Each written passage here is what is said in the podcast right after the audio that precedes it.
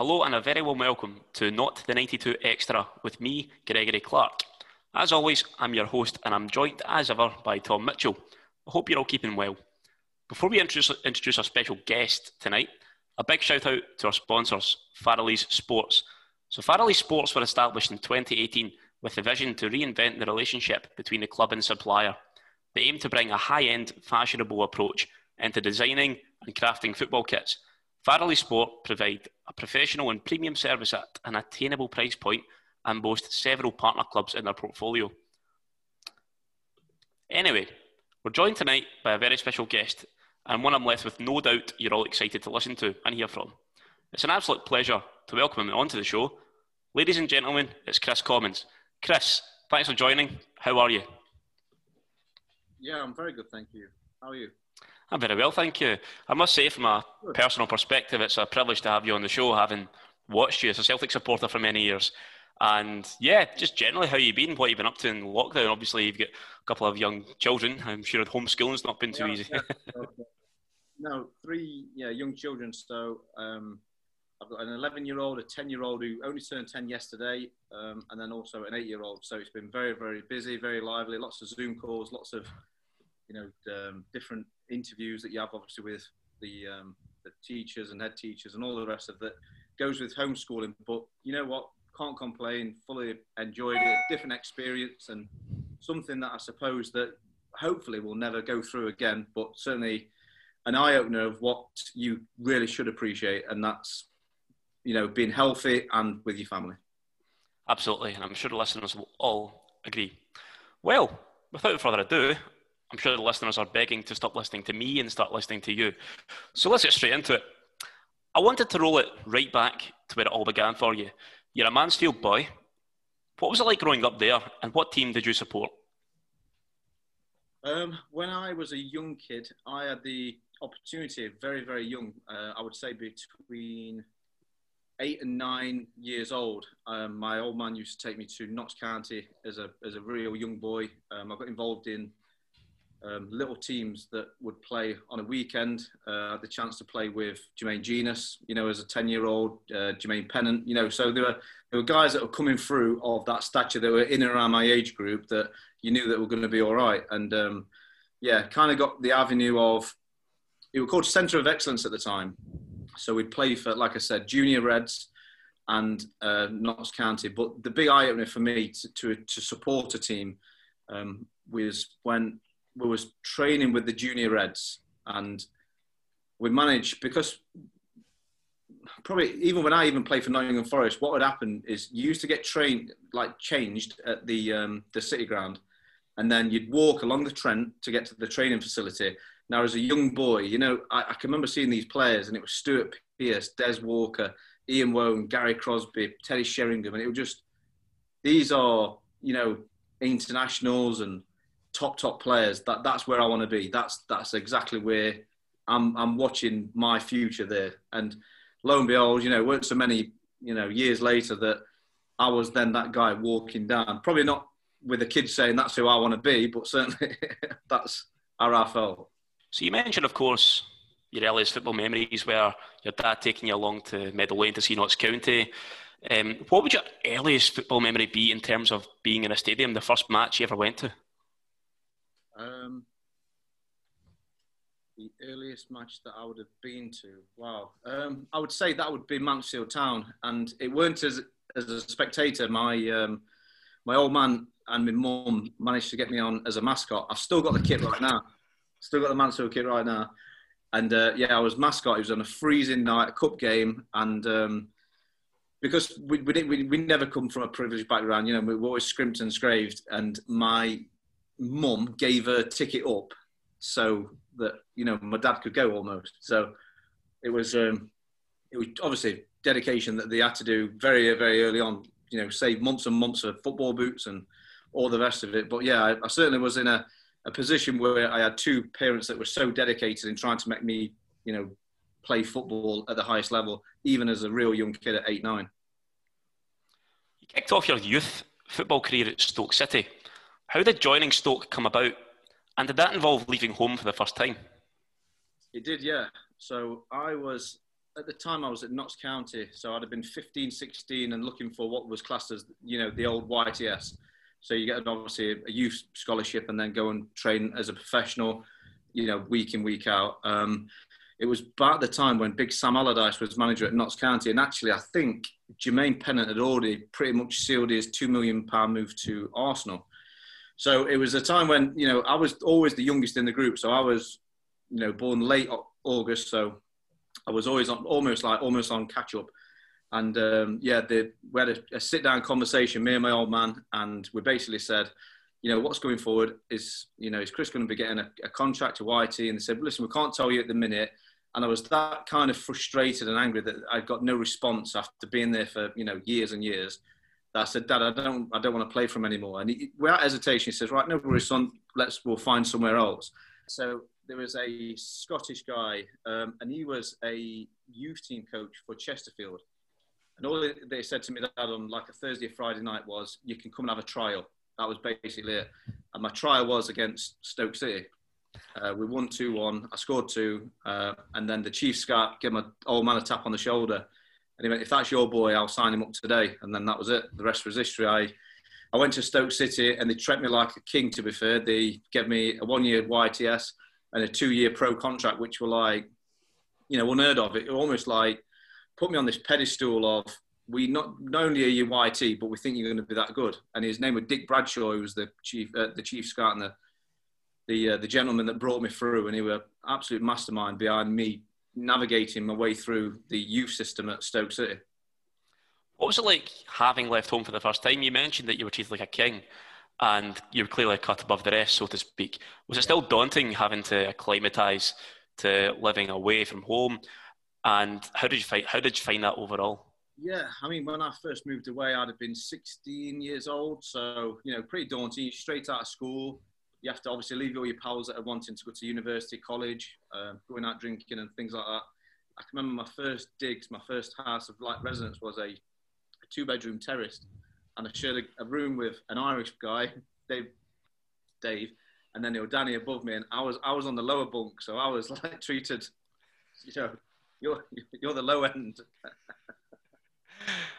you signed your first professional contract with the club on your 17th birthday, as it were, in August 2000. What did it feel like to officially become a professional footballer, and how proud were your family when that day arrived? Well, you know, you know what? That's the um, that was the moment that I went from fifty pound a week to seventy five pound a week. So it was an absolute jackpot. and this is all while I had my uh, bus pass. This is how I travelled at that age. You know, doing lessons and trying to get you know get a car and everything like that. But when you're on fifty pound a week, it's very difficult to get any sort of loan or bank. You know, any sort of yeah. uh.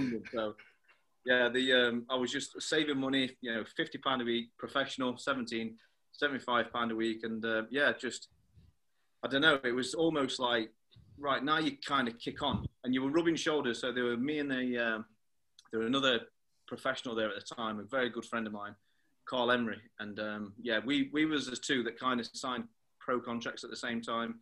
We were the kind of the two that always went into the reserves first. We were the ones that trained with the first team and rubbed shoulders with you know the the senior group of the the players when we were you know early on and, and, and young and um, it weren't until probably Steve Cotterill that when he came through the door that actually gave youth an opportunity, which, in you know, for, for myself, there were another you know, centre forward called Mark Goodfellow. There were Lewis Neal, uh, Gareth Owen, Brian Wilson, Carl Emery. You know, all young kids that had come through the youth system and got their opportunity through Steve Cotterill, I'd say.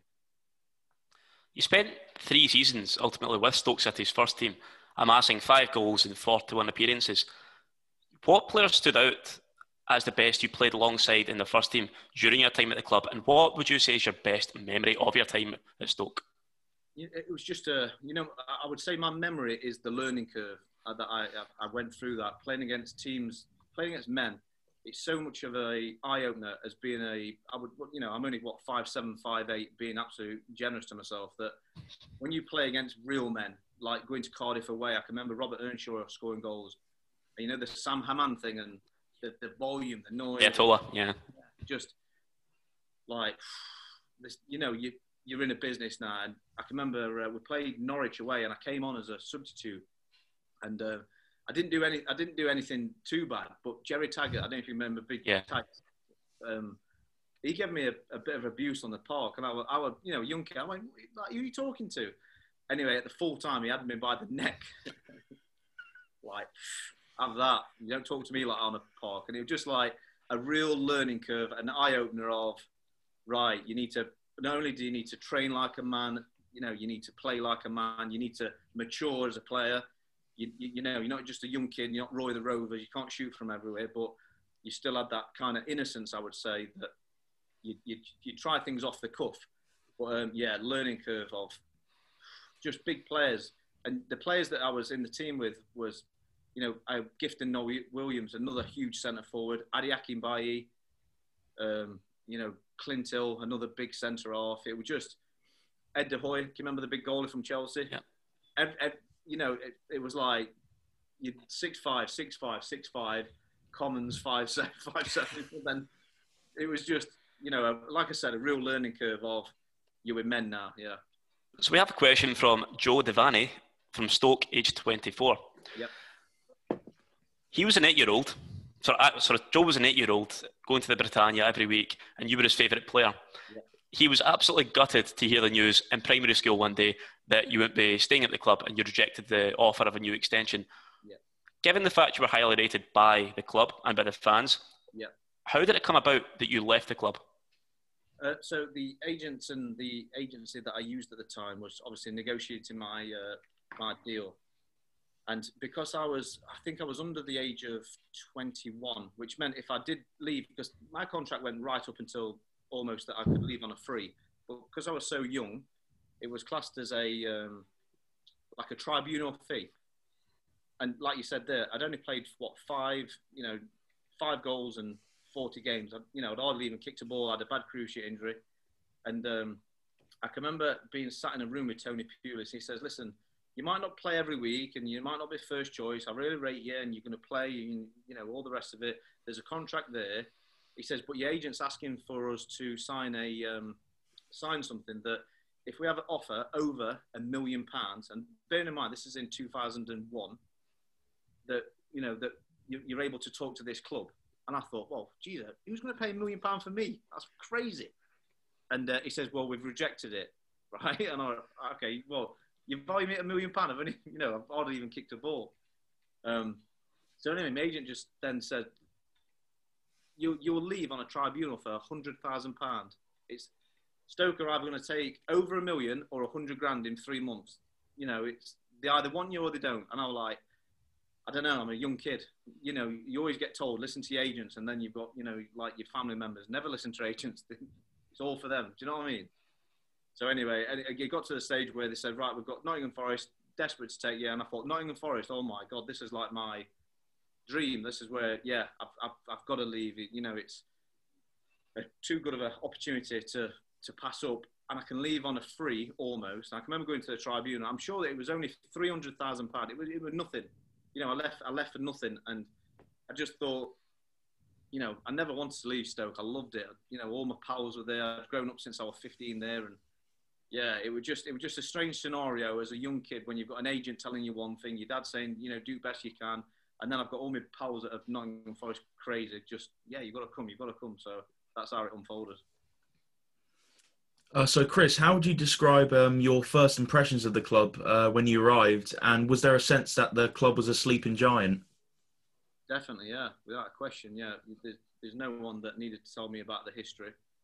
You know, you think about them being, you know, double European champions in the uh, in the 80s. There, you know, it were corridors were littered with, you know, absolute legends of Forest, and it was, it was, it had so much history there. And like I said, being a young junior red and a young kid, you know, seeing like Pierre Van Hooijdonk, Roy Keane, Ian Woan, like I said, these Teddy Sheringham, these players that were coming through were, you know, England internationals, top, top players. And, you know, to try and rub shoulders with those. And then obviously I got the opportunity when I did go to Nottingham Forest that on the coaching staff with Des Walker, who I idolised. I thought you were amazing. And, you know, just to have that experience and try and, I don't know, just do my best for a club that I thought was supposed to be in the, uh, in the Premier League. Uh, so Joe Kinnear was the the manager who signed you. Um, what was he like to play under? And is he the interesting character as portrayed during his time uh, managing Wimbledon's famous crazy gang? You know what? I think I didn't get the probably best out of Joe Kinnear in terms of, like you said, the Wimbledon side of things. You know, the crazy gang and everything that went with that. I think football certainly evolved within them ten years of in being at Wimbledon to Nottingham Forest. There were a lot of expectation on us doing well. We had some top players. You know, Andy Reid, Michael Dawson, you know, David Johnson, Marlon Harewood. We're not you know, Forest had not long been in a very, very good position with Paul Hart, where they could have been Premier League, um, you know, in, you know, right in the mix there. But you know, things have definitely gone downhill. They've spent a lot of wages on players that are probably over the hill. Uh, a lot of players that didn't really fit the culture of the club, um, and hence, you know, within 12 months we got relegated, and it was again another learning curve. But Joe Kinnear was one that I think was um, on the other side of where you know, with his health, everything like that, he was probably thinking about that. But I'd, I'd never felt like Joe Kinnear had complete and full control over the, the squad. There were a lot of players that wanted to leave. There were a lot of players that didn't want to be there. And it was a strange place to be because obviously when you've got that blend of players that didn't really want to be there and getting beat and getting relegated, it were it needed a real a real transformation. And, and you played under six different managers at the club. Um, who would you say got the best out of you? Um, I would, I'd have to say probably Colin Calderwood. I know that um, you know Charlie McParland, who um, is a good friend of mine. He's um, you know always been like in the periphery on the background as a number two. Um, but Charlie were there. Um, there was obviously a, a, a, lot of managers. You know Gary Megson, people coming in and out, and Mick Harford took over for a, you know a short spell. But um, yeah, I'd say Colin Calderwood, he kind of brought this a bit more professionalism, a little bit more freedom. We had some good young players that were gelling together. You know, you know Leicester's captain Wes Morgan, he was coming through. We had Kelvin Wilson, who I played with at Celtic for numerous years, and you know played Champions League football with him. Uh, James Perch that played, you know, QPR and Newcastle Premier League. So, you know, we had a good a good blend, a good mix, and it all kind of well, by the end of that season, I was getting promoted the likes of myself, Sammy Clingan, um, Nathan Tyson. There was obviously um, Big Wes, James Perch. They all let us pretty much leave on a, you know, for, for, for nothing really. Uh, you, got 32 goals in 138 appearances at Forest. What was your best memory um, at the club? Oh, the, the last day, yeah, getting promoted on the final day. I think going into that final day, we were third. So we needed to obviously better Doncaster's uh, game. I wasn't sure if they were playing maybe Cheltenham away or something like that, but the the atmosphere that you got in the City Ground from you know hearing about the other result and us doing well, I scored on the day. It was just celebrations and you know everything that you'd kind of put in them years of getting Forest back into the Championship. It was just the icing on the cake. It was brilliant. Um, so you made the braid move uh, to Derby. Um, when did you first hear of their interest? Yeah, well, I'd heard about the interest in January. Um, I knew QPR were definitely interested. Um, so I, I, can remember having a bold conversation with Colin Calderwood, um, yeah, in the new year. And I said, listen, Colin, I says, I need, as, as well as my agent, we need some con- concrete here. We need a contract on the table. You now know, you're fully aware, you know, I'm 24. I, I can go and speak to, you know, other clubs about if they want my services. You know, I've only got three months left on a contract. You've not offered me anything and it was all about well, we're in League One, we're not sure the budget, we don't know if about Championship, get promoted, and all the rest of it. But I just wanted him almost to put his arm around me and say, listen, we're going to build the team around you know these young players, me, Kelvin Wilson, Wes Morgan, you know James Perch, Nottingham boys, lads that knew everything about it. And I never got that from any any feeling. The first time they actually tried to sign, get me to sign a contract, we was in uh, Port News, and Colin Calder were in some speedos, and he said, "Right, should we sort your contract out?" I'm like my life. You know, it's out of my hands, Colin. You know, my agent's going to be sorting everything out. But it was just that feel of not feeling wanted. And I just thought, you know, I should have been signed up November, December, January, absolute latest. The fact that I went into the final game of the season playing for Nottingham Forest, not knowing where my future was going to lie, was just beyond me. So, what was going through your mind um, when you're about to put pen to paper and how worried were you about the public reaction? Yeah, well, to be fair, I, I said to Lisa, I said, you know, I'm because Derby obviously were in the Premier League at the time, So they got relegated, but I knew they had some money behind them. I definitely knew that they, they were going to have a squad that was going to be trying to challenge again to get promoted. Um, I knew they had a manager that was trusted in that. You know, Paul Jewell did wonders with Bradford and Wigan. So I just knew that, you know, that it was heading in that direction. Whereas Forest never kind of committed to any any any one of us to build something, you know, for the next level. Um, so yeah, I can remember getting the phone call, and the agent said, "Right, it's either QPR or Derby," and um, it was it was it, the main the, the main reason. I don't want to make it all about this, but when uh, me, me and Lisa, we went through a, a tragic event in 2008 in February when obviously we had a stillborn baby and we we then had to then make the decision: do me and Lisa move away to London and have you know Lisa's not near a family, a mum, a grandma, granddad, sister, a support network, you know, counsellors and everything like that, or do we actually say we're going to stay here and then for two games a season I'm going to have to take a couple of fag lighters at the back of my head? And I said I'll do that. So that was the main reason for that. They, that weren't so much I'm desperate to get there. It was just I don't have to move home. Um, so not long uh, after signing for Derby, they play Forest at the City Ground. Uh, Forest take a, a 2-0 lead before uh, Derby mount a, a, fight back to make it 2-2. And uh, you score the winner with 60 minutes to play. That's yeah. Roy the Rovers stuff in a reverse. What was that like? Yeah, that was absolutely crazy. And you know what? The, the, the, the abuse that I took, I, I never thought it was going to be that bad. I knew it was going to be kind of, you know, it would be there. But yeah, the me me celebrating that goal was just pure adrenaline of taking you know 70 minutes worth of complete abuse from you know supporters that I, I idolised and, and was a part of that I knew that I'd, I'd, got pals in the in the in the terraces themselves giving it me but I just thought you know the the excitement as winning um, yeah it was, it was absolutely crazy moment and like I said you've got obviously arguably one of Forest's best goal scorers in um, Nigel Clough as a manager.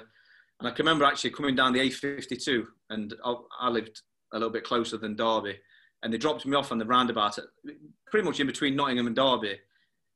And I can remember just looking up at the stars, just thinking, what the hell has just happened there? You know, just on my own, just waiting for someone to come and pick me up. It was just, I've just scored the winner against Nottingham Forest playing for Derby, and I'm now almost, I'm in between both. Like, you know, supported Forest, loved Derby, just crazy. And speaking Nigel Clough, uh, how did you find working under him? Brilliant, yeah. He, brought a, a real energy, um, a real like kind of old school way. Just wanted you to do things like professionally but simple. Hated the fact that you couldn't throw, a, you know, a throw in uh, that that you wouldn't pass correctly when he used to join in training, you could see he had so much ability. Just you know, simple touch, pass, whip balls in, and yeah, I thought he were it were, it were great. And he brought like a a fun factor. The, the things that we did were um, enjoyable. You know, he tried to make it enjoyable, but you know, there's, there's, when you went through a bit of a sticky patch and it weren't going quite right, and you weren't quite doing things on the training ground that probably some people would be so accustomed to in terms of team shape and set pieces, which Tony Pulis were five days a week. We're doing set pieces, we're doing shape of play, we're going to be structured. And, you know, Nigel Clough were, you know, we went on a, a losing game. We went on a losing streak of about five or six games.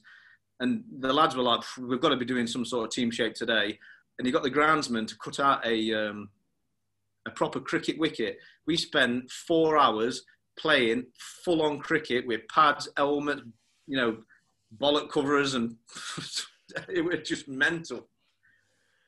Um, so Kris, you were adored by the Derby fans uh, so much that they actually voted your goal versus uh, Man United the seventh yeah. best in Derby's history. How yeah. would you describe your relationship with the Derby fans? I love them. Yeah, I thought they were superb. You know what? A, a proper family club, and you, you, do get a feel of the, the the supporters. Not so much the you know the I would say between eighteen and twenty five that are you know, going out and having a drink before games and they're putting a coupon on and they'll see you in a bar and they'll be buzzing.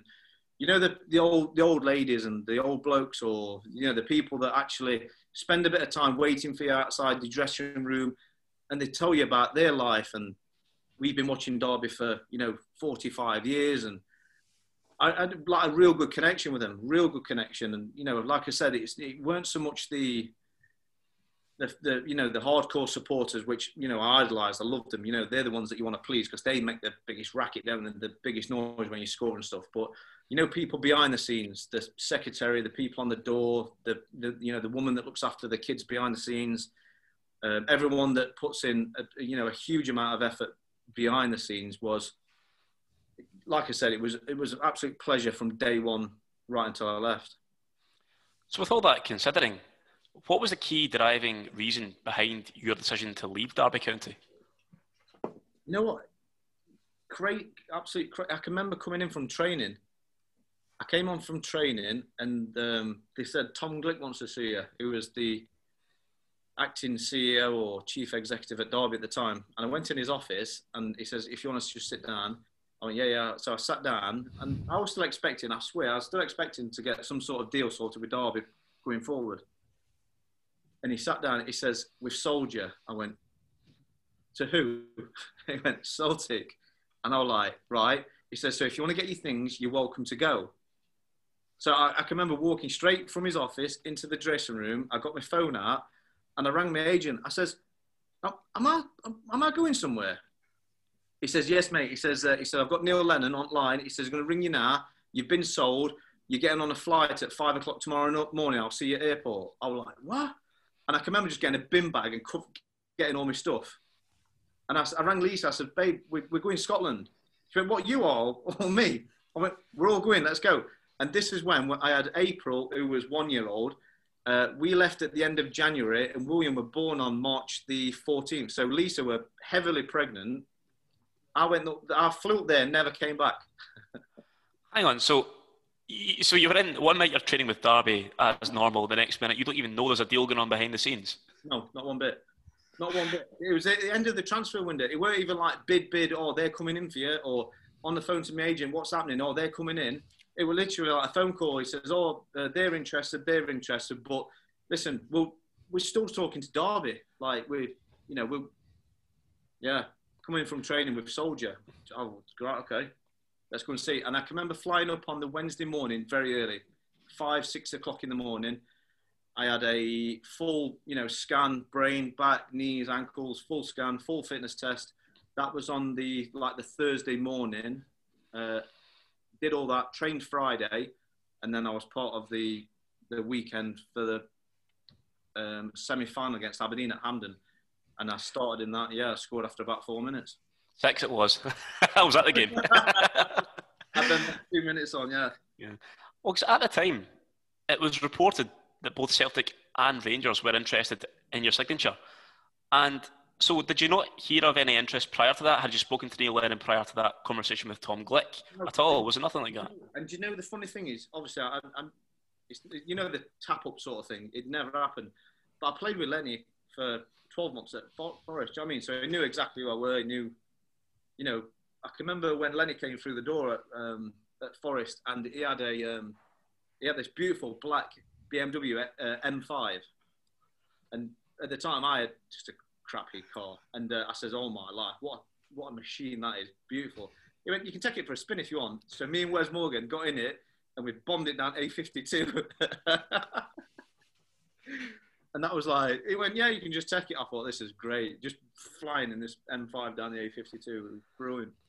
But so he knew he knew of me. We played in the same team, um, and, and obviously knew him. But um, yeah, just got up there and he rang me. Up. He said, "Listen, you'll be fine here, mate." He said, "You'll be sorted. You're straight in team." And thought, here we go. Right, one minute you you know I've got a Derby tracksuit. The next minute I'm given Celtic attire, and then here we go. It's well documented that Neil Lennon uh, is a very, very good convincer when it comes to players signing for him. He's very he drills into players what it means to play for the club. Were you enamoured with the club after one conversation with Neil on the phone? Yeah, no. To be fair, in, in terms of phone calls with Neil, it was never to sell the club. He didn't need to do that. All that he needed to do was make sure that I was on that flight.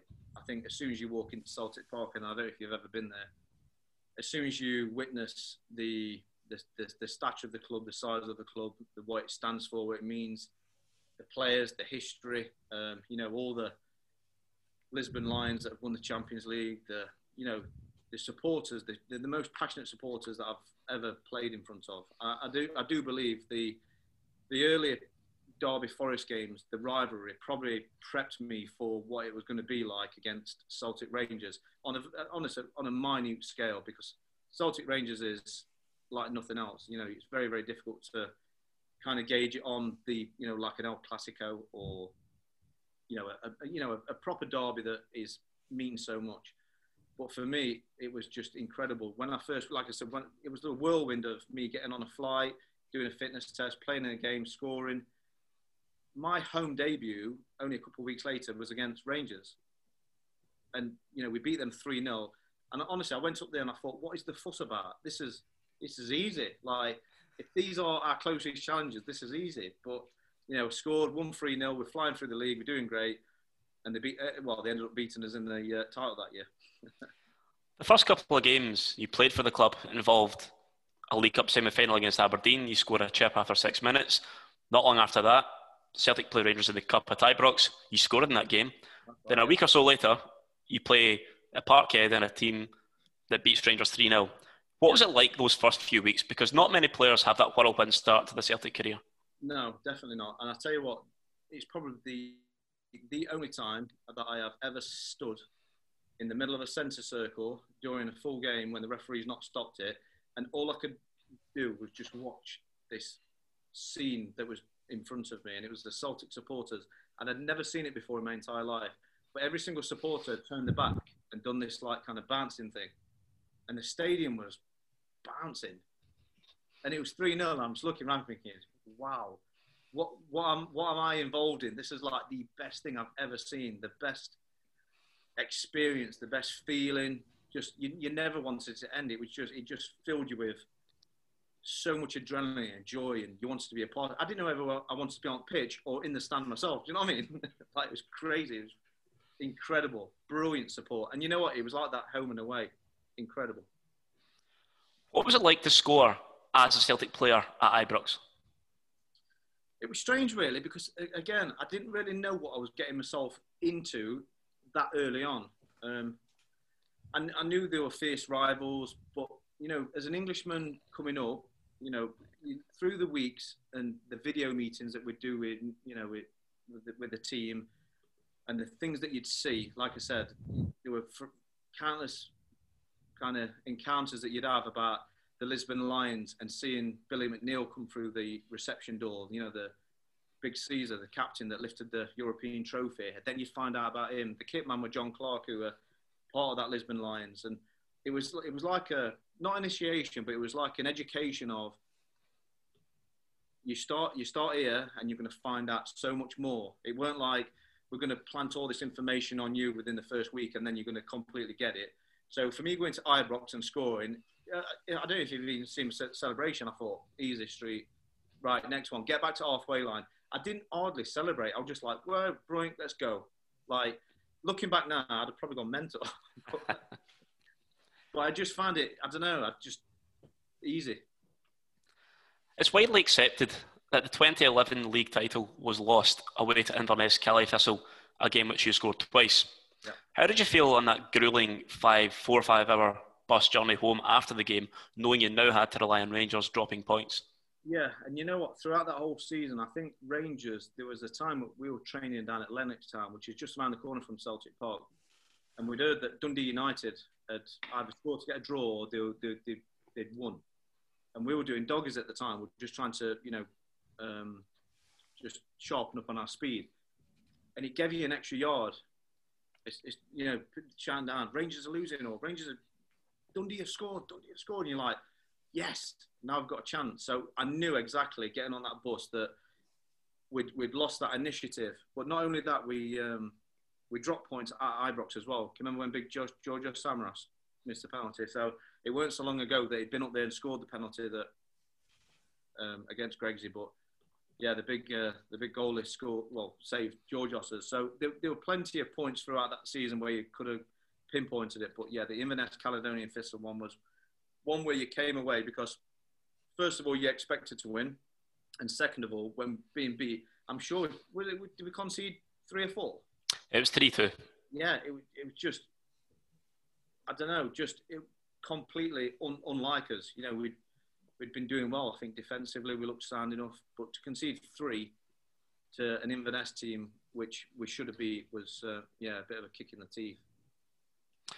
So that title was lost. However, good times were ahead. The summer of 2011 saw the, the arrival of a certain Victor Wanyama. How impressed were you when he first arrived? I wasn't. No, I wasn't. Um, I can remember we did a um, we did a possession thing, and me being a number ten, I was always in and around like the holding midfielder. And Victor was only young when he came to us. I think he played in the Belgian league. Not really played a great deal of football, but um, yeah, he wanted too much time on the ball. He seemed he seemed to have this kind of very very laid back, almost lazy, but not lazy because he was a, a tremendous athlete, very physically strong. But um, I found it easy that I could take the ball off him or read that he was going to do. It seemed like he needed to control the ball and look up for ages to find out what he wanted to do. I think in hindsight, probably looking back, he just wanted to make sure of the pass rather than trying to do something silly. But you know, he, he, soon picked up the you know the physical side of things, and he was born to do that. You know, you know, beast of a man, very very physically strong, good athlete. And then as soon as he got the speed of knowing that he needed to obviously know what he needed to do before he picked up the ball, he started then being a, a, a huge impact on the game of not only how he pressed, his tackling, um, his authority in midfield, you know, it, it was like a, a, driving force. He gave you this energy and, you know, his aura as well. You just thought you're going places you are. You've, you've, you've, you've, you've arrived and there was no bigger moment than when he scored against Barcelona that you thought, right. And you know what? For a young kid that were playing at Celtic Park in front of six, 7,000 against Iniesta, um, Xavi and Busquets, I think he held his own without a question. He didn't feature as much as you'd hoped in the 2011-2012 season due to injury. How frustrating was it when you're on the sidelines watching the boys storm to the title? You know what? It's, it's very difficult because, like I said, you know, when you find out about being at Celtic, it's not so much that you want to be a part of it. Of course, you want to play. Every footballer wants, wants to play and wants to be involved in scoring goals and everything that goes with that. But I have never known a group of guys that have been so happy. I'll, I'll throw in that, you know, McGinn, uh, Paddy McCourt, not always played week in week out. You know, James Forrest, a young kid coming through, never played week in week out. But you know, when you've got a run in the team, I've never known a group of players in a dressing room that actually wish you all the best to go and play to your ability, knowing that potentially they're not going to play. I just find you know, because usually oh, I'm, you know, all the best, mate, but I want to play. At that, that club, certainly in them couple of years when Neil Lennon were just um, getting things going, we had a real, real good bond, a real good team spirit, and I don't know. We wanted to win. I think we wanted to avenge, obviously, losing the title that year, and try to get something going. But once we got something going, we had some players through the dressing room that were a real, real top players. We made a huge impact on Europe as well. It was a good season for you. However, it wasn't all plain sailing. You were sent off at Tynecastle.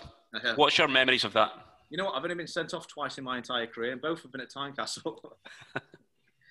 yeah, you know what? That again, that was just frustration. Not played, been injured loads. Um, think we were getting beat, and Tynecastle is a very, very hostile environment.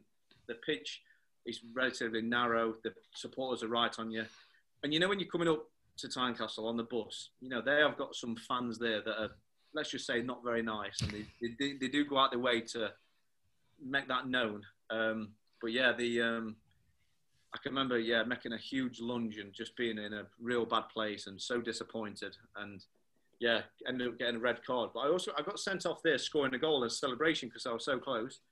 And I thought, oh God, I've only been sent off twice in my entire career. It's both been at Tynecastle. So yeah, I'm not be going there anytime soon. you made a very, very good impact that season. I was at the game where we beat, well, Celtic beat Kilmarnock 6 0 to win the league, and you were excellent. You also played a few weeks later against Rangers and scored. Did you think that was a propellant for you going to the next season where you knew there was a chance to play in the Champions League? Definitely, yeah. I, I, when you're involved in playing for Celtic, once you've got your foot in that starting 11 and you think, right, I've got an opportunity now to stay here, it, it, it does, it makes you better. You want, you want to improve. And I think I was maturing as a player. I think I was getting to know my role a little bit more. I think when I first came into Celtic, I was more classed as a, a left winger. Then I was a right winger. Then it, the the winger thing then got almost obliterated, and you were two almost like false number nines, you know, false tens, you know, in that pocket. So we had Emilio Izaguirre, which was an absolute athlete down the left hand side. We had uh, Adam Matthews and Mikael Lustig, great athletes, great professionals. So they gave the width, really. You know, Scott Brown, Wanyama, Ki Sung Young in the middle gave the reassurance. And then it almost gave a rein for the likes of me, Stokesy, Sammy. Um, trying to think who else too would have been. Obviously, Jamesy. But yeah, it gave us a, a free rein of trying to be, um, you know, top players. Just express yourself, enjoy yourself, and try little things. And, you know, being in that group of players with, like I say, me, Stokesy, Hoops, Georgios, uh, Forrest. It would it would a joy to play and best best time in my career without a shadow. Well, you did help the team qualify for the Champions League the following season, scoring in Sweden against Helsingborgs after only a minute. When you qualified for the Champions League, what was the whole experience like? And did you think back to times when you're growing up in Mansfield, kicking a ball about the streets with your mates, thinking, "How have I done this? This is amazing." Yeah, I tell you what, the the only time you think wow, I'm actually here is when you hear that Champions League music. You know, when the kids are behind you throwing the ball about on the centre circle. I can remember the camera going down, you know, and it pans across. and I'm thinking, right, I've got to act as if as I'm meant to be here, cool as hell, knowing full well, what the hell am I doing here? yeah, just like cool as hell, like.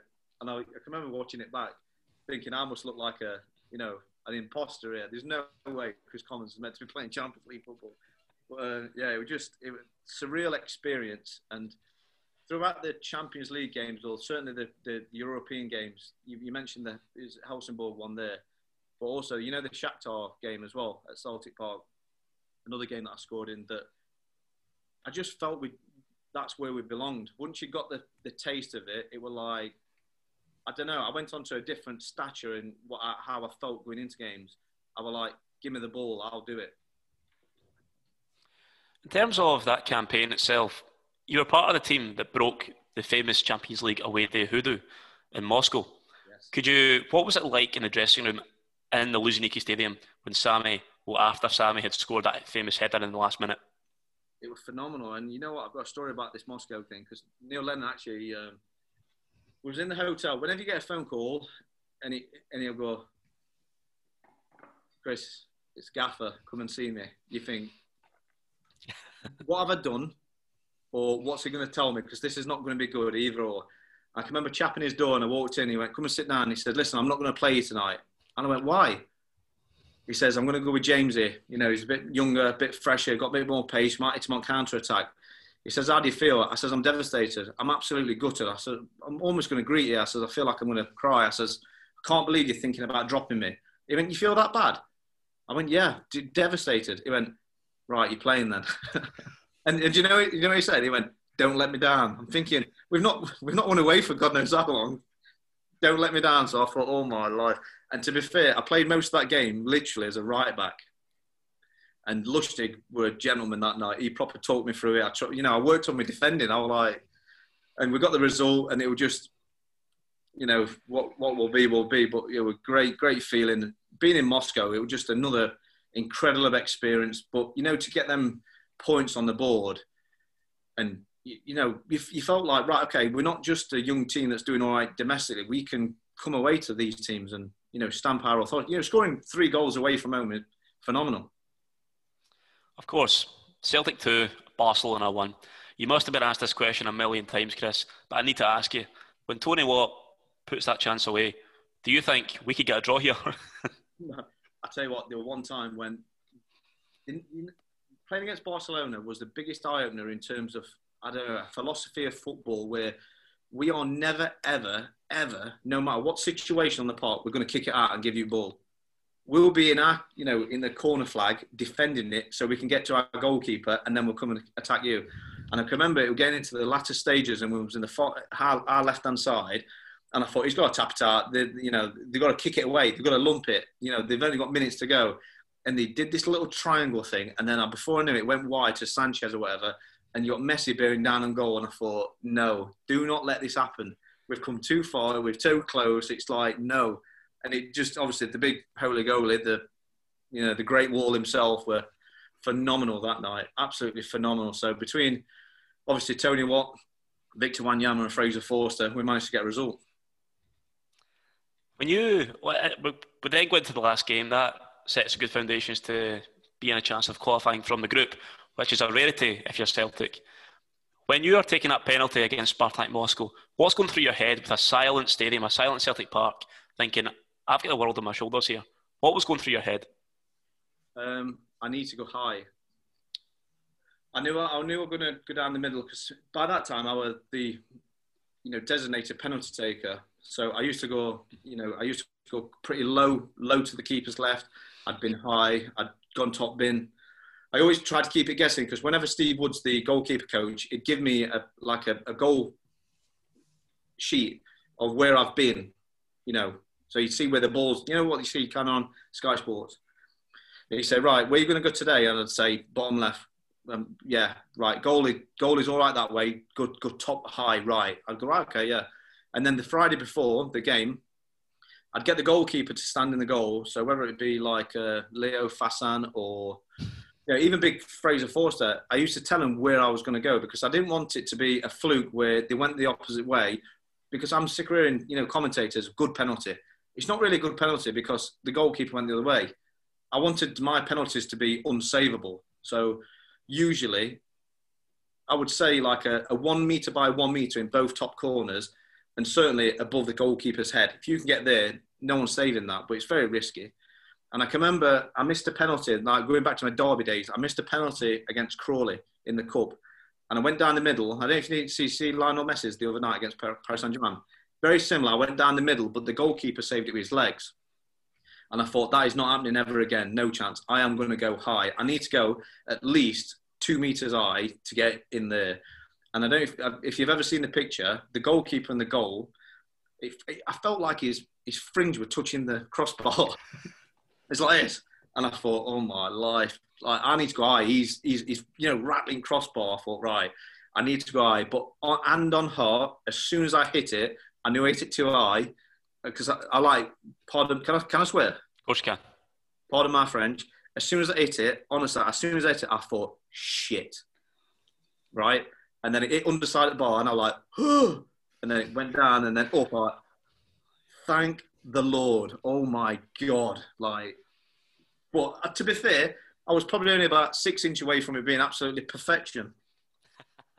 the last 16 tie, then, after qualifying from the group, that famous night at Parkhead, the last 16 tie against Juventus was a slightly sobering experience. I'm sure the listeners would love to know did the boys believe Efe Ambrose should have played after travelling overnight from Africa? Um, to be fair, I thought it was because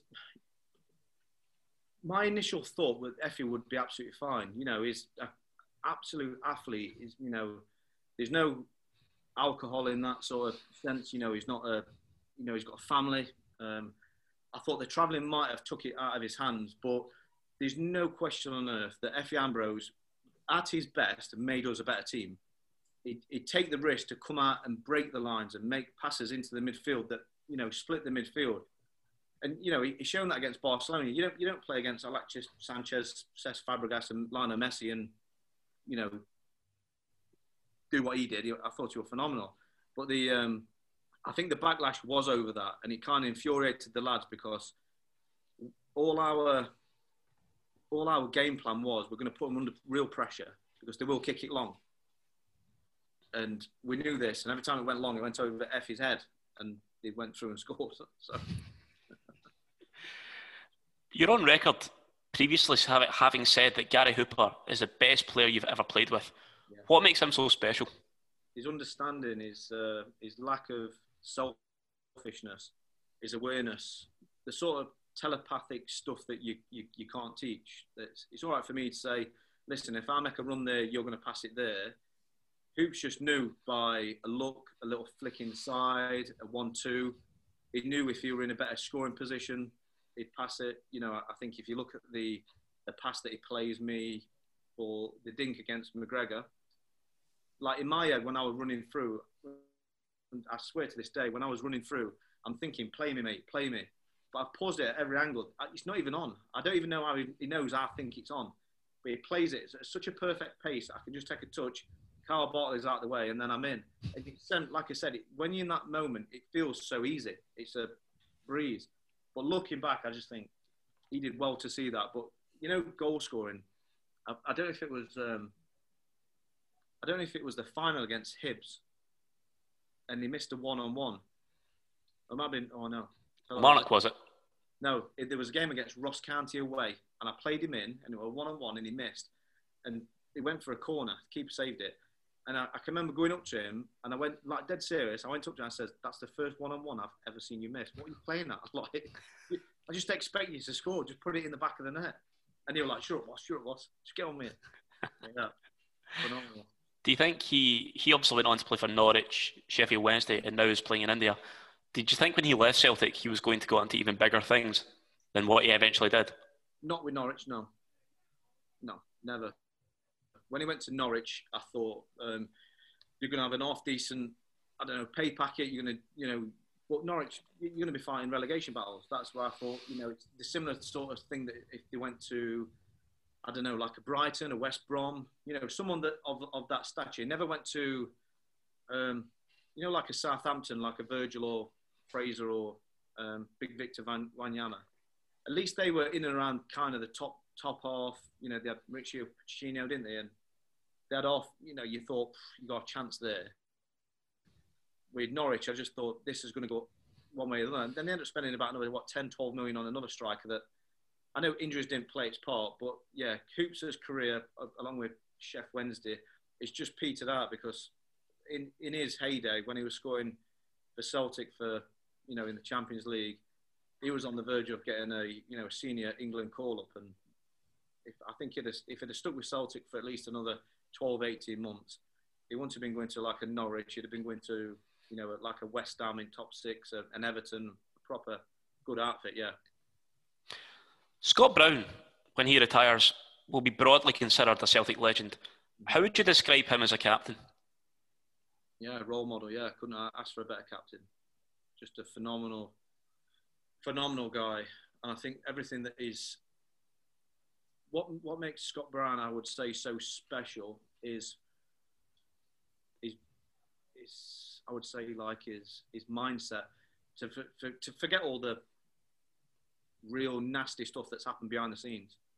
You know, losing his sister, the abuse he gets from that, the fact that he's apparently a Rangers supporter, the, the abuse he gets for that, and he's, he's the guy that you, I, I, think, if you if you don't know, him, you you love to hate him. You know, people love to real put bad tackles on him. They, you know, they they call him out. They, you know, he's the target for a hell of a lot of, of, abuse, and I've never, honestly, I've never met a nicer guy uh, in terms of his his personality, his charitable things, his things that he's done for me and Lisa, charity wise, um, his selfishness to put everyone first before himself, and just an eagerness to win and a, a mentality of strength. And to be fair, you know when you, we did the huddle, if he weren't giving the team talk, you never really got that sense of you know, when he was there, and I can remember old firm games and uh, playing against Rangers that I didn't even know what he was speaking. I didn't even hear what he was saying, but you know, the noise levels were so much. But just looking at his shaved head and his bulging eyes, and you just thought it means that much to you, mate. I'm going to run through brick walls for you and do do everything that's possible because I, not only do I expect it from you, I know it's going to come that way, and I just think it will go down as arguably second. Well, yeah, probably Celtic's second best ever captain behind Caesar, big Billy McNeill. The following season was an incredible season for you. Mm-hmm. You were top goal scorer and played again in the Champions League. Did you feel an extra pressure to weigh in with more goals, especially as Hooper had just left? No, I didn't. No, not not in the sense of that Hooper's left. I've got to step up. Um, it was a remarkable year, but I don't know how it happened. I've always had an eye for goal, but I said, you know, the long distance stuff was probably the things that people would I don't know, probably remember me by just long, long distance efforts and long distance goals. Whereas this year, I, like I said, I was designated penalty taker. I was taking penalties, and then I was scoring goals that weren't in my nature. St- stuff that kind of that I'd worked on in training. That I just got a initiative. I got a a feeling for it that every time I went out on the park, I'd score a goal, and whether that was just dinking a goalkeeper or you know a little flick at near post, a little header, just instinctive. I, overnight, I became a natural goal scorer, which for that year was everything I touched turned to gold. Yeah, it was just phenomenal, and I wouldn't have been able to do it if I didn't have the support of the boys around me. You know, where I wanted the ball, you know, what I expected from them, and you know, they they truly took me to that next level because I never, you know, tried to do anything on a personal level. They were right there with me, making me better. You mentioned there, of course, the, the squad ably abetted you to get the goals you did. Yeah. What was your first impressions of Virgil van Dijk? Honestly, he did one training session, and I thought in my head, why the hell are you here? I, uh, I, was I was at the side of Parks and Lenny, right? Oh, sorry, Gaffer. and I and I can remember Parks goes, "He's decent, isn't he?" And Lenny went, "He's not here for long." Like, wow, wow, what the, you know, to have a centre half to have that much technical ability, that stature, technique, free kicks, passing, strength. He could run. He reads game. He comes out with ball. He scores goals. Like I'm, I'm looking at like a FIFA thing of creating the complete centre half, and he's just arrived here. And it's like, how much do we pay for him? Oh, no, million five or something. Just, just like what the? But Lenny, Lenny's favourite story, obviously, is listen, enjoy it while it lasts. You'll not be here long. Phenomenal. I think if you asked most Celtic fans what's one of the first goals they think of when your name is mentioned, it's the opener opener against Shakhtar Karagandy. Yeah. So want, there's two questions I've got here. Firstly, what went wrong in the first leg? What went wrong? To be fair, I nearly put us in the lead against them as well. I'm sure. I absolutely rifled one that hit the ball. That would have been better than that. I promise you.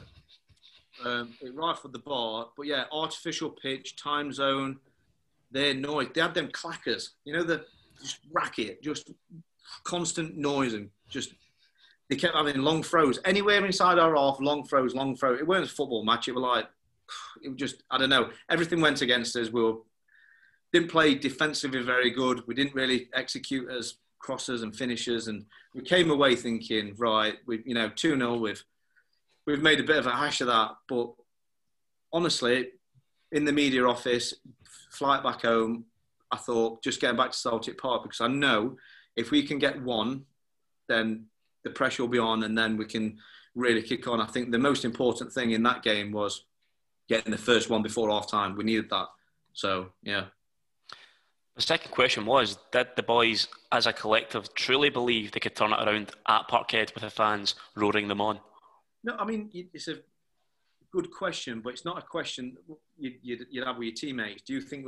Do, do you believe? You know what I mean? It was. It's, it's an inner, and I felt angry because um, I don't know if you remember, but the head coach of Shakhtar yeah.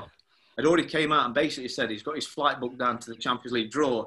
And you know what? I swear, you know, the gaffer and Parks didn't even do a team talk. They got the paper and went, that's all you need to know. He's booked his flight. I thought, right, you're, does anyone where you're flying? It's like Europa thing. Don't you're not going to Champions League. But yeah, exactly. So we got the um, yeah we got the first goal, and that gave us momentum. And then it was just a barrage and rain of obviously attempts from ourselves. But there were a very scary moment during that where they can you remember the, the crossbar. The very end, yeah, yeah. I thought was it Adam Matthews cleared it off the line. It might have been Adam or Efe. They were they were there anyway. They were trying to do the best, but you, you just thought maybe that'd be our uh, that'd be our time. But yeah, then the latter stages, see them sort of goals, them sort of nights is what I don't know. Maybe in five, ten years time, a new coach will be saying this is this is what Celtic's history about. You know, watching the famous Barcelona's back in the day and the AC Milan's, the Juventus, and then next minute it's like, right, this is this is Celtic Park. Come and watch a game here. How surprised were you to hear that Neil Lennon had stepped down at the end of the 13 14 season? Yeah, I was very surprised. Very surprised. I texted him as soon as I found out and I just said, You've been a, you'll always be a role model, father figure, a, a guy that gave me so much and gave me all these opportunities. And, you know, you're sorely missed, forever missed, and you know it was a, a proper. For a moment, for myself, I thought, where you know, where's this going to go? Because he'd been such a spearhead of Celtic through and through. You, you know, think about the bomb threats, the you know, the bullets, the pitch invasion where the guy nearly you know attacked him at Tynecastle.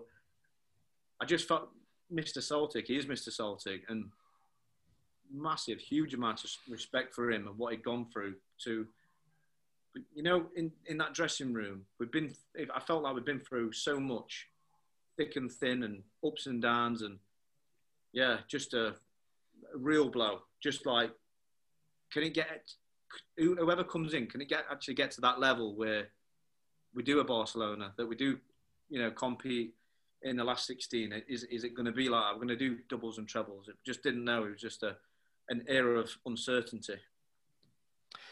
In June 2014, Ronny Deila is appointed as manager with John Collins as his assistant, of course, a former player. What was your initial reaction when the news broke? Yeah, well, completely unknown. Obviously, I knew John Collins. Um, heard all the stories that had gone before it with Ronny in his underpants on some Norwegian pitch. it's um, yeah, but you know, by all accounts, come from good stock, and you know, he was touted as being maybe even the next Man City manager at some point. So, you know, give him the, the absolute utmost respect when he came through the door. Different training, different uh, training regimes, different way we played. Um, yeah, just everything got changed. Not not drastically, but enough to give it a shake up. But yeah, then we had new players that come through the door, and um, without a horrific, probably refereeing decision against Inverness, we could have been arguably a treble winning team that year. It's rumoured, it's strongly rumoured that Ronny Deila came in with a plan to radically change the fitness levels of the players. How did the players react to this? And did their attitudes change over time as the team became more successful in the first season? He did radically change it in, in the wrong direction. yeah, no, that you know what? That's one thing that Scott Brown clearly made evident to when Brendan Rodgers came through. We need to be fitter because the the diet regime that we were on was was obviously there, there, there, was no carbohydrates. There was no you know there was no rice no pasta no potatoes. You could have a little bit on game day but if you you know if you were eating that there were loads and loads of I've never known so much mayonnaise hollandaise sauce and chuffing like cream whipped cream and it was just a very very high fat diet. I've never been so thin in my entire life but like everyone we're either falling where we were getting we, we couldn't run. And, um, you know, 60, 65 minutes breathing out as ring. Um, or we wouldn't train week in, week out. And Scott Brown, he, he's the one that needs to train every single day. He needs to play every day, train every day. And he couldn't do it because it wasn't physically possible for him. So, yeah, I think one of the uh, the first meetings he had with Brendan Rodgers, what do we need to change? He says, I need to train every day and we need to be fitter. So it did radically change it. But um, whether or not it was the right or wrong way, it was just a completely different mindset. The team crashed out of the Champions League to Maribor that season in the qualifiers. You came on at half time in the second leg, but the general mood of the camp seemed a bit negative. Could you tell after that night that there could be challenges ahead? Um, I can remember one game. I don't know if it was a Champions League game. It was a European game anyway. And it was early on in Ronny's management career. And I can remember the dressing room being quiet and stale and we've been beat. And Dermot Desmond and Peter Lawwell walked in the dressing room. And I can honestly thought, I thought, God, he's going now. Like, he's, he could be on his way. Do you know what I mean? So I thought, that's a bit, you know, a bit like thing. But it, it wasn't so much that, you know, there was a lot of people that got Ronny bought in himself and, you know, um, tried to put his own stamp on it. And like I said, we were very, very close to becoming a top team, a good team, but it, it never felt like we were on the verge of, I don't know, radicalizing this team and taking it to a new level. You know, it were, you know, the probably nail in the coffin was Rangers when they were in the uh, lower leagues beating us in the uh, in the cup there at Hampden. It's rumoured as well that you didn't enjoy the best of relationships with Ronny. It's, it, it did seem to be repaired midway through the season, though, when he gave you a new two year extension. Is it true that Deila initially had reservations about offering you that deal? Yeah, well, there's, there's no question. Yeah, I, I don't think there would have been any hesitation. You can't go from winning all the accolades of Player of the Year, Celtic Player of the Year, Sports Writers Player of the Year, scoring 30 plus goals in one season to then thinking, right, you're finished, you're done. You know, it was it was just a different direction that he wanted to go in. I don't think he wanted to have me in the team, but I, I, I do believe that I had something to offer Celtic. You know, I think about the one of the most memorable moments was scoring against Rangers. You know, in the semi-final. You know, but yeah, just I, I always thought I had a role to play at Celtic. You know, I wasn't finished. I'd not had major injuries or anything like that would scupulate that. It was just, um, yeah, you, you know, he wanted his his own stamp on it, and whether he wanted me in or out the team, I was just in a, a position where I was a decent player at the time, so it was it was difficult to try and force me out really. And I think it was probably peer pressure from the hierarchy above him, and also the Celtic supporters because you know I think they at the time adored me. Yeah. You certainly were and still are a fan favourite. That season, you go on to win the league and cup double. Of course, you mentioned Inverness game where you could have been treble winners, but for a ridiculous refereeing decision, that didn't quite happen. The next season, though, the club found it quite hard to replicate the same form. Did you feel you should have beaten Malmo to qualify for the Champions League, and would it have been different thereafter?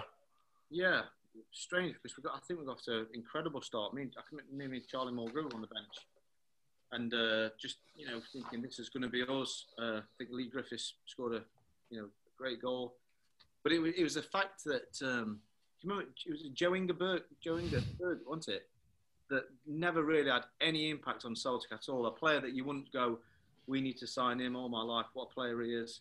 Just kind of went under the radar and then obliterated us. Just like, and it would just, uh, yeah, it would so disappointing because, like I said previously, you know, reservations about how the next person we're going to come in to replicate the Barcelonas, replicate, you know, Spartak Moscow games, replicate, you know, these big European nights, and to then lose to people that you thought we should be beating them was right. Something's not right you know, it, it weren't just me. It were, you know, it were, it needed sorting.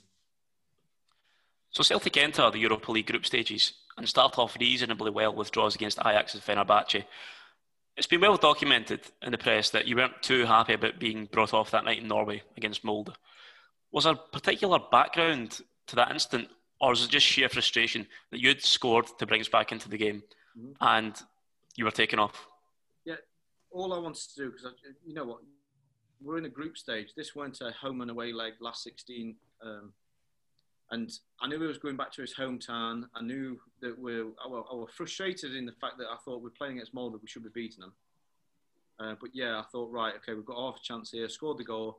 And the only one thing that really triggered me was the, the outcry from the Celtic supporters of what the like, what are you doing? You know, real anger and uh, just exploded in me. I suppose something, and I've told my, you know, my kids and many other professionals that I've played against and tried to give advice to, you know, young people, you know, that, that night that you see me do that was completely unacceptable, really, really unprofessional, something that should have never have been happened, should have been happened behind, you know, closed doors and all the rest of it. But it was just a, an outcry of, I suppose, just frustration and the fact of and when I spoke to him afterwards, it was it was bringing me off to go more defensively to not be humiliated. He didn't want to concede more goals. Where I've been brought up with Celtic, we're going to score more goals. We're playing against an inferior team to us. We're playing against a team that we should be beating. Why why would you accept losing two or three one when we've got an opportunity to get to three two, three three? Why accept defeat? And I couldn't cope with that. It just infuriated me. Was it a bust up in the dressing room after with John Collins, John Kennedy, and Ronny? Um, not so much. No, I mean John Kennedy just yeah he had a, a, a, bit of a piece and just out of order and shouldn't have done that. And I, I knew I knew I were out of order. There weren't a great deal that I could have said in that dressing room that would have said I, I apologise. But yeah, Ronny were angry, team were angry, everyone were disappointed. We'd not performed. Celtic supporters were disappointed, but it, it, it, it needed sorting out very, very quickly afterwards. You know, we, we needed to um, solve something out. But uh, I think the next game was with Dundee United at home. Um, I played in that, scored another half decent goal, and came up and gave them a big hug. And you know, hopefully everything got sorted then. But I d- I don't know if, whether or not there were too much water under the bridge, as you'd say. Because the next day, it was also well documented that the club had asked you to apologise, and that came out via the club website. Were you surprised at the media outcry after that incident? Um, you know, when you do something that's of that nature, that's like I said on national and European TV, that I need I needed to apologise. I need to say sorry. This is out of order. You know, I'm a, I'm a father of three. I would never advise that. You know, showing that sort of anger and, and temper is, you know, is unacceptable. There's no question about that. Um, but it was something that I can't take back. I've I've done it now. You know, it's it's one thing that I lost my temper, and there's not many times that I have lost my temper in my 17, 18 years of playing football. But yeah, something that I deeply regret and should have never happened. And you know what? In hindsight, looking back, I should have just bit my lip, put my tracksuit on, and sat back. What do you think, generally speaking, went wrong that season for Celtic compared to the optimism of the second half of Deila's first season? Um, I really don't know. It's very difficult to put, you know, a, a real pin on it, but I would say the the training regime was wasn't up to where you know you were on the park long enough, which means then you're not physically fit enough to to reach the maximum level of where you need to be to compete at that level. You know, you've, you've like I said, you've only got to look at the the you know the cup game at Hampden when you know a Rangers team that were full of players that you know wouldn't even get a, a game for us that dominated us, overran us, overpowered us, you know, ran us into the ground. And, you know, being a such a passionate Celtic player that I wanted to win and that determined, sitting on the bench and not being even offered the chance to go on. You know, I never even came on in that game. I just sat there and had to just watch it. And it was agonising because obviously I felt sorry for the boys that had to take the penalties, felt sorry for the boys that had put all that effort in. But, you know, I do believe that there was something on the horizon that needed needed to be changed. And lo and behold, you know, Dermot Desmond pulled out that big, big checkbook and yeah, went and got the man that actually brought some of the best days of my Celtic career without actually playing for Celtic, and an incredible insight into a top coach. I wanted to touch on that specific afternoon at Hampden Park before moving on to, as you say, some of the best halcyon days of your Celtic supporting life because you're a supporter now. Um, going into that game against Rangers, was there a particular flatness? Because I, I, seem to remember going to that game feeling I'm not confident for some reason. I don't know why. And what was the dressing room like after? I mean, that game you had Patrick Roberts missing an open goal. There was a general turgidity in the squad. It just seemed that it was written in the stars to lose that game. What yeah. do you think? What? Why was there a flatness? Do you think? I really don't know. I don't know. It's it's an incredible position to be in because you know it weren't so long ago that obviously I was at Hampden scoring against Rangers and you know could have been could have been five six against you know that team. Um, humiliating, you know, on some aspect of that's how it could have been. And scoring against Rangers at Ibrox, scoring against Rangers at Celtic Park, and then to see a flatness and a you know a disappointment. You know, I have been involved and I started a game against Rangers in the um, in the cup final, and you know when we went to extra time and Jelavic scored in extra time, and feeling dejected and you know disappointed for me, my family, you know, of course the supporters. But there was one thing that lived with me through through through that experience, and you know, listening to the music and seeing the confetti, the red, white, and blue, and li- listening to them celebrating and lifting the trophy, I just, you know, a mental thing of my my own professionalism. This ain't happening again. No, I'm to, you know, not happening again. And to obviously to be having to sit there and watch a game unfold of 90 minutes and then 30 minutes of extra time, then penalties, and have no impact on it, and then obviously get beat. As a player, you know, I was gutted for the boys, so disappointed, but I, d- I did feel that something was on the horizon, that something needs to change. That's widely accepted as being the final nail in Ryan Deila's coffin. So Ronny Deila, leaves and Brendan Rodgers arrives. Could you believe it when you heard the news? Incredible. I thought, wow, wow, like um, that. That's that's a statement. That is. That's that's a real, real commitment. Um, I didn't think that he was going to come in and do what he achieved, but my God, he, he got the, the full backing from Dermot Desmond, the full backing from Peter Lawwell, the amount of money that was at his disposal, not just for squad, but for the training facilities, um, the professionalism inside the, the dressing room. Um, it was it was different level, different grade, and I can remember speaking to the uh, couple of the secretaries, and even they said he's demanding more from them. You know, he had that impact of a this is how it's going to be. If you want to be a top professional club, this is how it's run. You don't just have a squad of 20 players and expect it to work. As soon as I leave my office and everything I pass and do has to be top notch. You know, he changed all the dressing room up in his, you know, in, in his quarters and just, just, just added expertise and just luxury. You know, I've, I've never felt carpet as thick as what in his office. It was phenomenal. I had to take my shoes off to walk in his office because it was beautiful. just luxury. You mentioned that it's some of the best memories of your time at the club. Why was that, Kris? Uh, an insight to how hard it is to be at that level. You know, um, his dedication, his work ethic. Um, you know, I know he's obviously got a wife and kids and all the rest of it, but that was almost almost second to football. I've never seen that really. I know people are dedicated at work and I, I suppose seeing sometimes that you, you know you, you, you do shape twice a week, you do boxes, you do a bit of shooting and finishing. Then you know if you win on Saturday or they play well, we didn't play well or whatever. He was regimented. Every training session had a thought process of the next game or improving players. It it take you know players aside.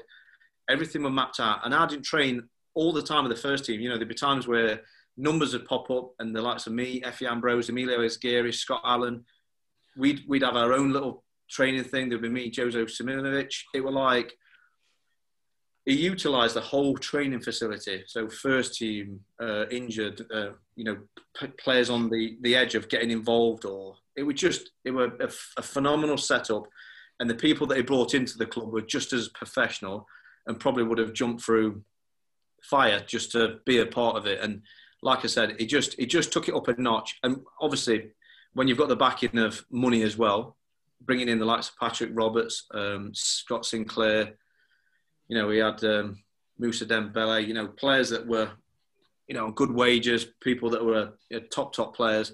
And you, you have the blend of that with likes of Stuart Armstrong, that's you know a ten million pound player. We actually shouted at Kieran Tierney, twenty five million pound player. Patrick Roberts obviously got bought for fifteen million. Celtic were a proper team with a value of minimum over 100 million quid without even breaking sweat. And that's why not only did they go in beating that season, but absolutely obliterated the, um, the domestic league. Kieran Tierney is a player who, when he first broke through, it wasn't very apparent. He was quite slight. It wasn't very apparent he was going to be in the first team for a sustained period.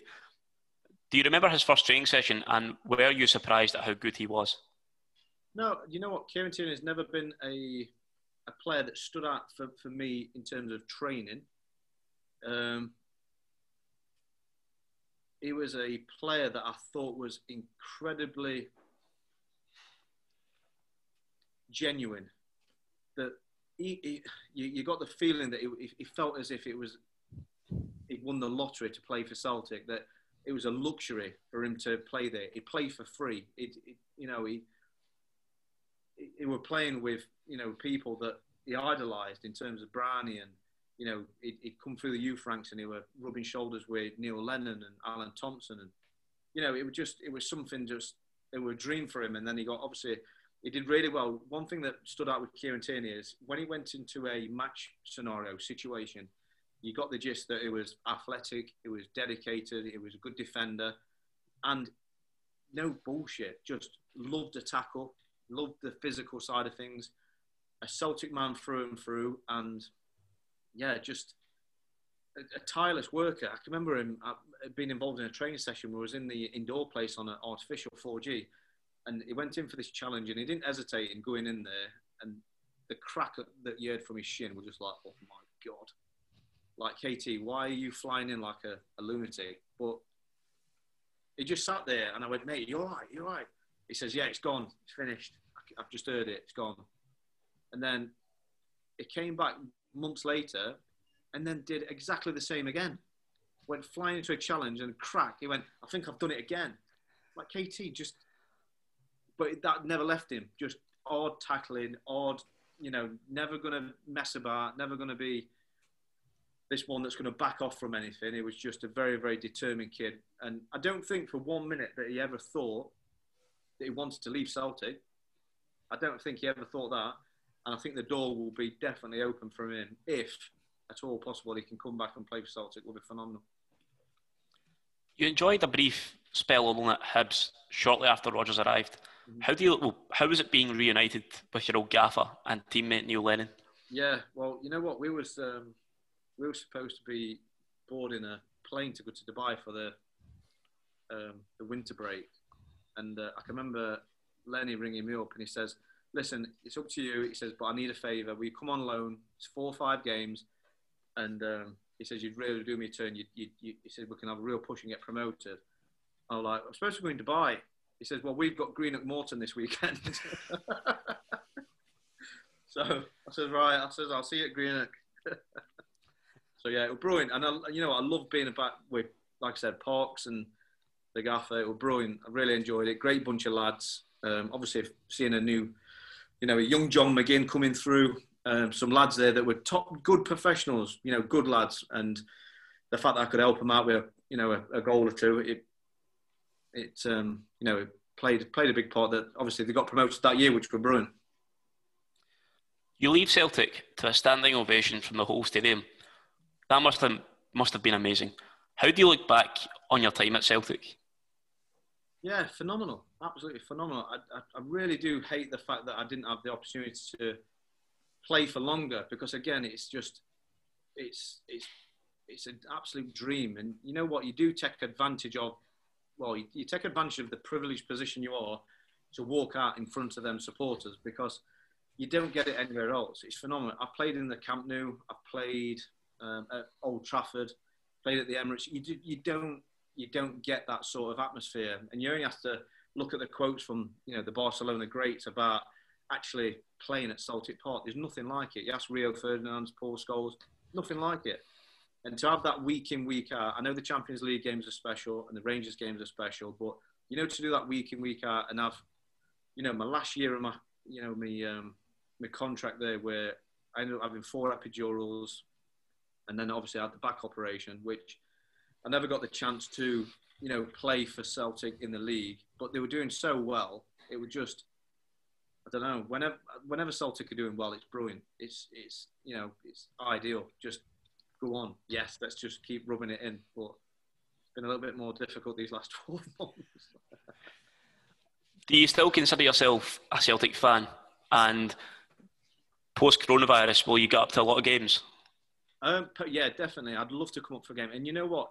one of the greatest um, experiences that I've had was um, I was able because whenever obviously you play for Celtic, everyone knows who you are in and around the, in the, in the ground. So whenever I was either injured or not a part of the squad, you, you're behind glass.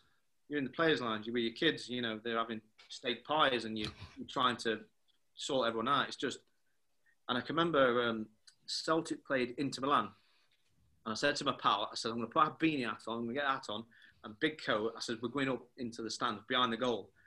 And um, it terrified me.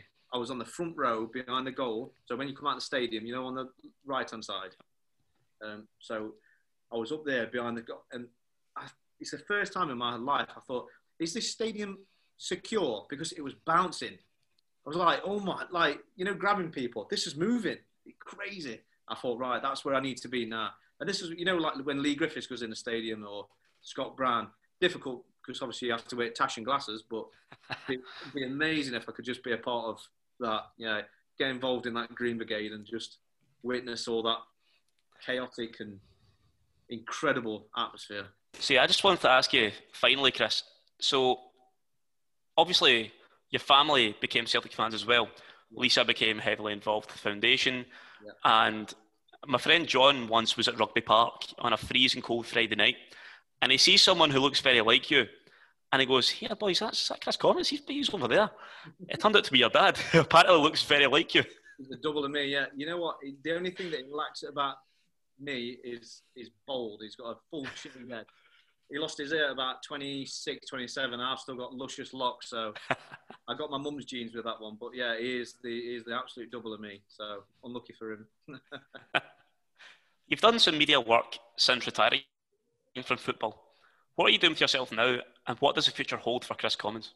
Future, well, obviously, coronavirus has certainly put a um, perspective on life, and like I said earlier on the show, what actually means to you know about yourself. But yeah, I'll still be doing a little bit of media stuff. Um, it's not something that I'm massively passionate about. You know, you've got to be brutally honest at times. You've got to um, take a probably a, a, bit of abuse about saying it. You know, you, I am I am what I am. I've never kind of brushed anything up. You know, I'm not one to try and please people about saying certain things. Um, I try and be honest. Um, but yeah, my good lady, she's got a. Uh... Are there, mate? I still am. Yes, it's kind of cutting out. Oh, that's, that's better. Yeah. So, do you want that full question again? Yeah, we can do it again. Yeah, I weren't sure how much you got old because you, you froze then. Oh, cool stuff. Um, so you've done some media work since retiring from football. What are you doing with yourself now, and what does the future hold for Kris Commons? Um, the future holds. I'm not sure. Obviously, we touched on it earlier on about the the appreciation that you have for family, health, um, you know, time on your side with whatever things happened in the pandemic. It's been, you know, a, a very, very difficult situation for a lot of people.